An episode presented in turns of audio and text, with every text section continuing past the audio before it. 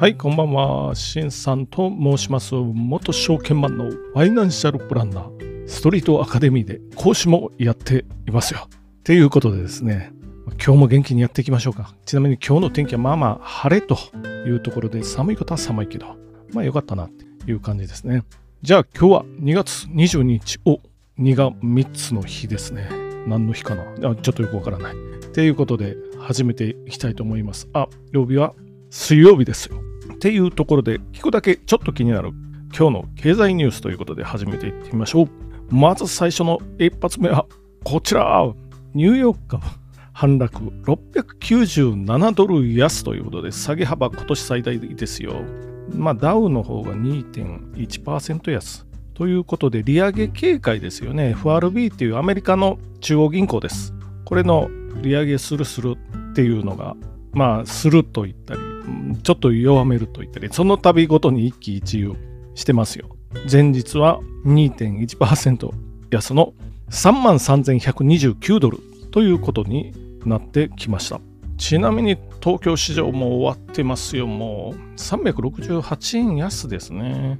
こちらの方がちょっと下げ緩やかめということになってきてます。えー、為替の方は134円台後半ぐらいかな。70銭台というような現在の推移ですよ。あ今、夕方これ撮ってますけどね。っていうところになってます。まあ、700ドル台の下げと言っても、まあ、3万ドル突破してますからね。率的には2.1%ですよ。あ、700ドル違う。697ドル。約700ドルの下げと言っても、まあまあ、大したことはないと。まあ大したことはあるか。っていうことですよね。まあ、ちなみに下げ幅、下げ率か。最大は1987年のブラックマンデーですよ、10月。これは1日で22%ほど 下がっているという強烈な下げ方ですよね。当時、ダウが、ニューヨークダウは2000ドル台ぐらいだったんですけど、1日で500ドル下げましたよ。っていう、ちょっと今だと想像もできないような下げ方してますけど、まあその時の下げ率は記録で今も抜かれてないですよ。じゃあ次のニュースを言ってみましょう。首相、ウクライナ訪問探る。G7 で唯一現地入りなく。警護や情報管理が条件とこれこれも日経のニュース記事ですよね。まあちょっと読んでみます。ロシアによるウクライナ侵攻後主要7カ国 G7 の首脳で現地入りしていないのは岸田文雄首相だけとなった。首相は21日公明党の山口夏夫代表との会談でウクライナへの訪問についていろいろな観点から考えたいと伝えた。安全の確保や情報管理が課題となる。っていうまあこういうニュースですよね。まあ日本はねまあいろんな面でねまずそうそう去年の7月に安倍元総理が暗殺されましたよこの平和な日本で。そういう国の総理がけるんかな。っていう気はしますよね。皆さんもどうでしょうか。あと決定的なのは情報機関ないですよね日本には。みたいなのはありますよ。内閣調査室とか。みたいなのはあるけど本格的なのないので。まあ要するに首相の日程が筒抜けになって、まあ、殺されたり。殺される方がまマシなのかもしれないのが拉致されたりするっていうことですよ。拉致されたらもうどうしますかと。ロシアとか、まあ、ウクライナ側なんで日本はねロシアの方に中に拉致されたりしたらこれはもう前代未聞の赤っ端ということになってくる。そんな我が国がまあ果たしていけんのかなっていう。あと慶応もそうですよね。いろいろ問題起きすぎですよ。まあさっきも言いました安倍元総理が暗殺ありえないでしょ普通はあんなの。まあ暗殺されただけでもありえないのにこう暗殺者側テロリスト側に肩入れするような報道結構多いですよ。これもありえないな。普通はどうでしたっけ？ニュージーランドの首相かな。暗殺者は名前を暗殺者テロリストには名前を与えない。って名前一切言わないですよね。普通そうですよ。あるいはあこの間あった事件ね。事件というかまあ事件か。あの首相の補佐官かなんか更迭されましたよね。LGBT に対する発言。っていうことでまあ簡単に更迭されました。まあ立場的にだったのかどうなのかまあよく言われるのはあれってオフレコですよね要するにオフレコを条件に話してるのに新聞社が重大な問題だからみたいなお話で、まあ、名前を出して糾弾して首相の側はクビにせざるを得なくなったっていうこうこのまず約束を守ってないですよね。これ重大な問題だからって毎日新聞ですけど毎日新聞が決めていいのかっていう話ですよ。一応立場的にまあ司法補佐官っていうのはありますけどまずオフレコもう一つは憲法で思想の自由とか言論の自由は保障されてますよね。毎日新聞いつも憲法を守れ守れ言ってますよね。それとの整合性はどうするんですかと。まあそういうこともいろいろ考えたりしておるわけです。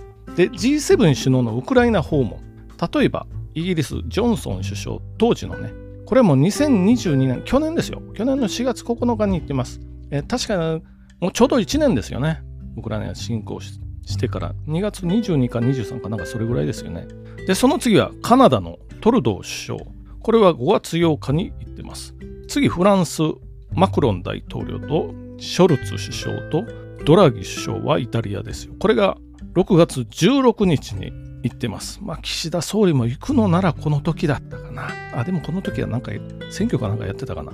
あ、忘れましたけど。で、ジョンソン首相、まあ、イギリスもう辞めましたけど、2回行ってますからね、他にも6月、8月。イギリスといえば MI5 とか MI6 ですよ。まあ、ミッションインポッシブルとか、ああいう世界に通じるものもあるかもしれないですけどね。まあ、情報機関バリバリですよね。外での情報もできるし、中のカウンターインテリジェンスっていう中のスパイ狩りですよ。言ったら、まあそういうこともできますよと。で、イギリスは他にもスナク首相。これは11月19日に言ってます。先日のバイデン大統領。あとは岸田総理だけです。今度は、まあ岸田総理が行こうとなったらまた漏れるんじゃない？で、誰が漏らしてんの？ってまあ息子かもしれないですけどねっていうかそういうことしそうなのが側近にいるっていうのはまあそもそも問題じゃないですか。なんで息子が本来は重鎮がやるようなポストをあんな軽い息子がやってるんかなっていう気がしなくもないけどまあしてますけどっていうことですね。岸田首相のウクライナ訪問をめぐる制約とか書いてます。キーウにミサイルが届く可能性がある。自衛隊は現地で首相の警護を担えないそうなんです。なかなか外へ出たらダメですよってなってるんで。で、情報管理の方は、国会開会中に海外へ行く場合は、国会の了承を得てきた。もうスパイだらけですよ、国会なんて。多分ね、情報が漏れる可能性、情報はどっからでも漏らす人間がいっぱいいます。で、その人たちを裁く法律が日本にはまあ原則ないということですね。米国はバイデン大統領の訪問を事前に公表せず、まあ当たり前ですよね、こんなもの。まあ経済もあ昔からね政治は三流と言われてましたけど経済は一流と言われてました日本ですよまあ経済も二流になってまあ政治は三流どころかっていうお話ですよまあイタリアのことを言ったらあれですけどまあイタリアは言ってますからねイタリアダメっていうことじゃないですよイタリアはあの文化とかが素晴らしいっていうことですよまあということでまあ多分今でもこんなにごちゃごちゃやってたらもう永遠に行かないぞと。まあでも、とっ捕まってなんか恥さらすぐらいなら行かない方がいいかもしれませんよ。っていうことで、このニュースはこんなところにしておきましょう。最後のニュースも日経新聞から。以後 AI、天に乾杯。未知の戦略に対応できず、活用へ課題浮き彫りみたいな。じゃあちょっとだけ読んでいきましょう。囲碁のアマチュアが人工知能 AI を搭載した最強レベルの囲碁ソフトに圧勝した。AI の弱点をコンピューターで分析し、盲点をついた。囲碁は2016年に世界トップ級の棋士を破って以降、AI の実力が人間を上回る状況が続いてきた。AI はインターネット検索から自動運転まで幅広く活用され始めている。敗北が AI の課題を浮き彫りにしている。こんなところまでにしときましょうか。アメリカ人のアマチュアの人が最強クラスの囲碁 AI と15回対戦して14回勝ってるみたいなんですよ。俺チェスとかねチェスなんてあれ人間に勝ったのも20年以上前だったと思うんですけどまあ将棋もですよね。うん、なんかこうロジックから外れたのが出現すると弱いみたいなそういう書き方してますよね。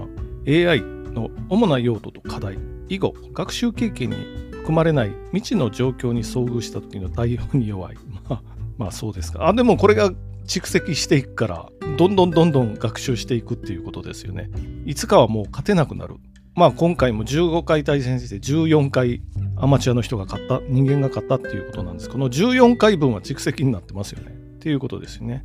で例えば対話の AI の場合ですよね。ネット情報の誤りなどを反映し事実誤認を含む内容を述べることもこれはこの間のあの Google のあのチャット AI ですよね。これがなんか間違ったって言って Google の株とか安定下がってましたけどまあそういうことです。自動運転学習したものとは異なる道路標識など誤認するケースも。学習したものとは異なる道路標識あ道路標識なんてでも大体まあ道路標識なんてずっと一緒じゃないですか、まあ、何種類もありますけど。っていうことですよね。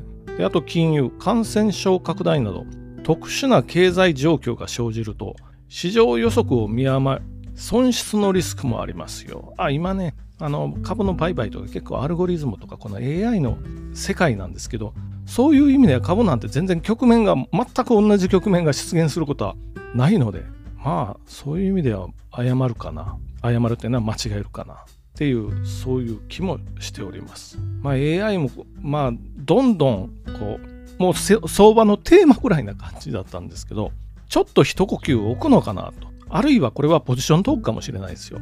こうやって AI の会社を売り叩きたい人間が流してる情報かもしれないです。あ情報はね、いろいろ、まあおそらくあると思うんです。こうポジションに基づいて言ってるっていうのありますよね。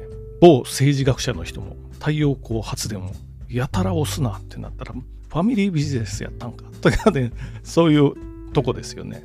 まあ皆さんそういうことは多いと思うんで、我々も気をつけないといけないかなというふうに思ってます。ということで今日はこんなところにしておきます。あ、その前にまとめいってみましょう。一発目、ニューヨーク株が、まあ、昨日ですけどね、昨日ニューヨーク、あ日本時間では今朝、もう700ドル近く下げましたよ。今年最大の下げ幅になってますよ。というところです。2本目、岸田総理がウクライナに行きたいなと言ってもまあいけますが G7 の国の中で唯一行ってないのは我が日本だけですよ。っていうことですね。これはね、間違ったメッセージをロシアあたりに送るかもしれないんでね。ということですよね。あるいは中国ですよ。まああんまりっていう恐れがありますよ。で、3つ目。以後 AI、あまに乾杯ですよ。まあ AI の未来に。まあちょっとね、フレキシブルじゃないところ、未来にじゃない。AI 自体がちょっと柔軟性に欠ける部分もありますよ。っていうことで、まあ今日はこんなところにしておきましょう。ということで本日もご清聴ありがとうございました。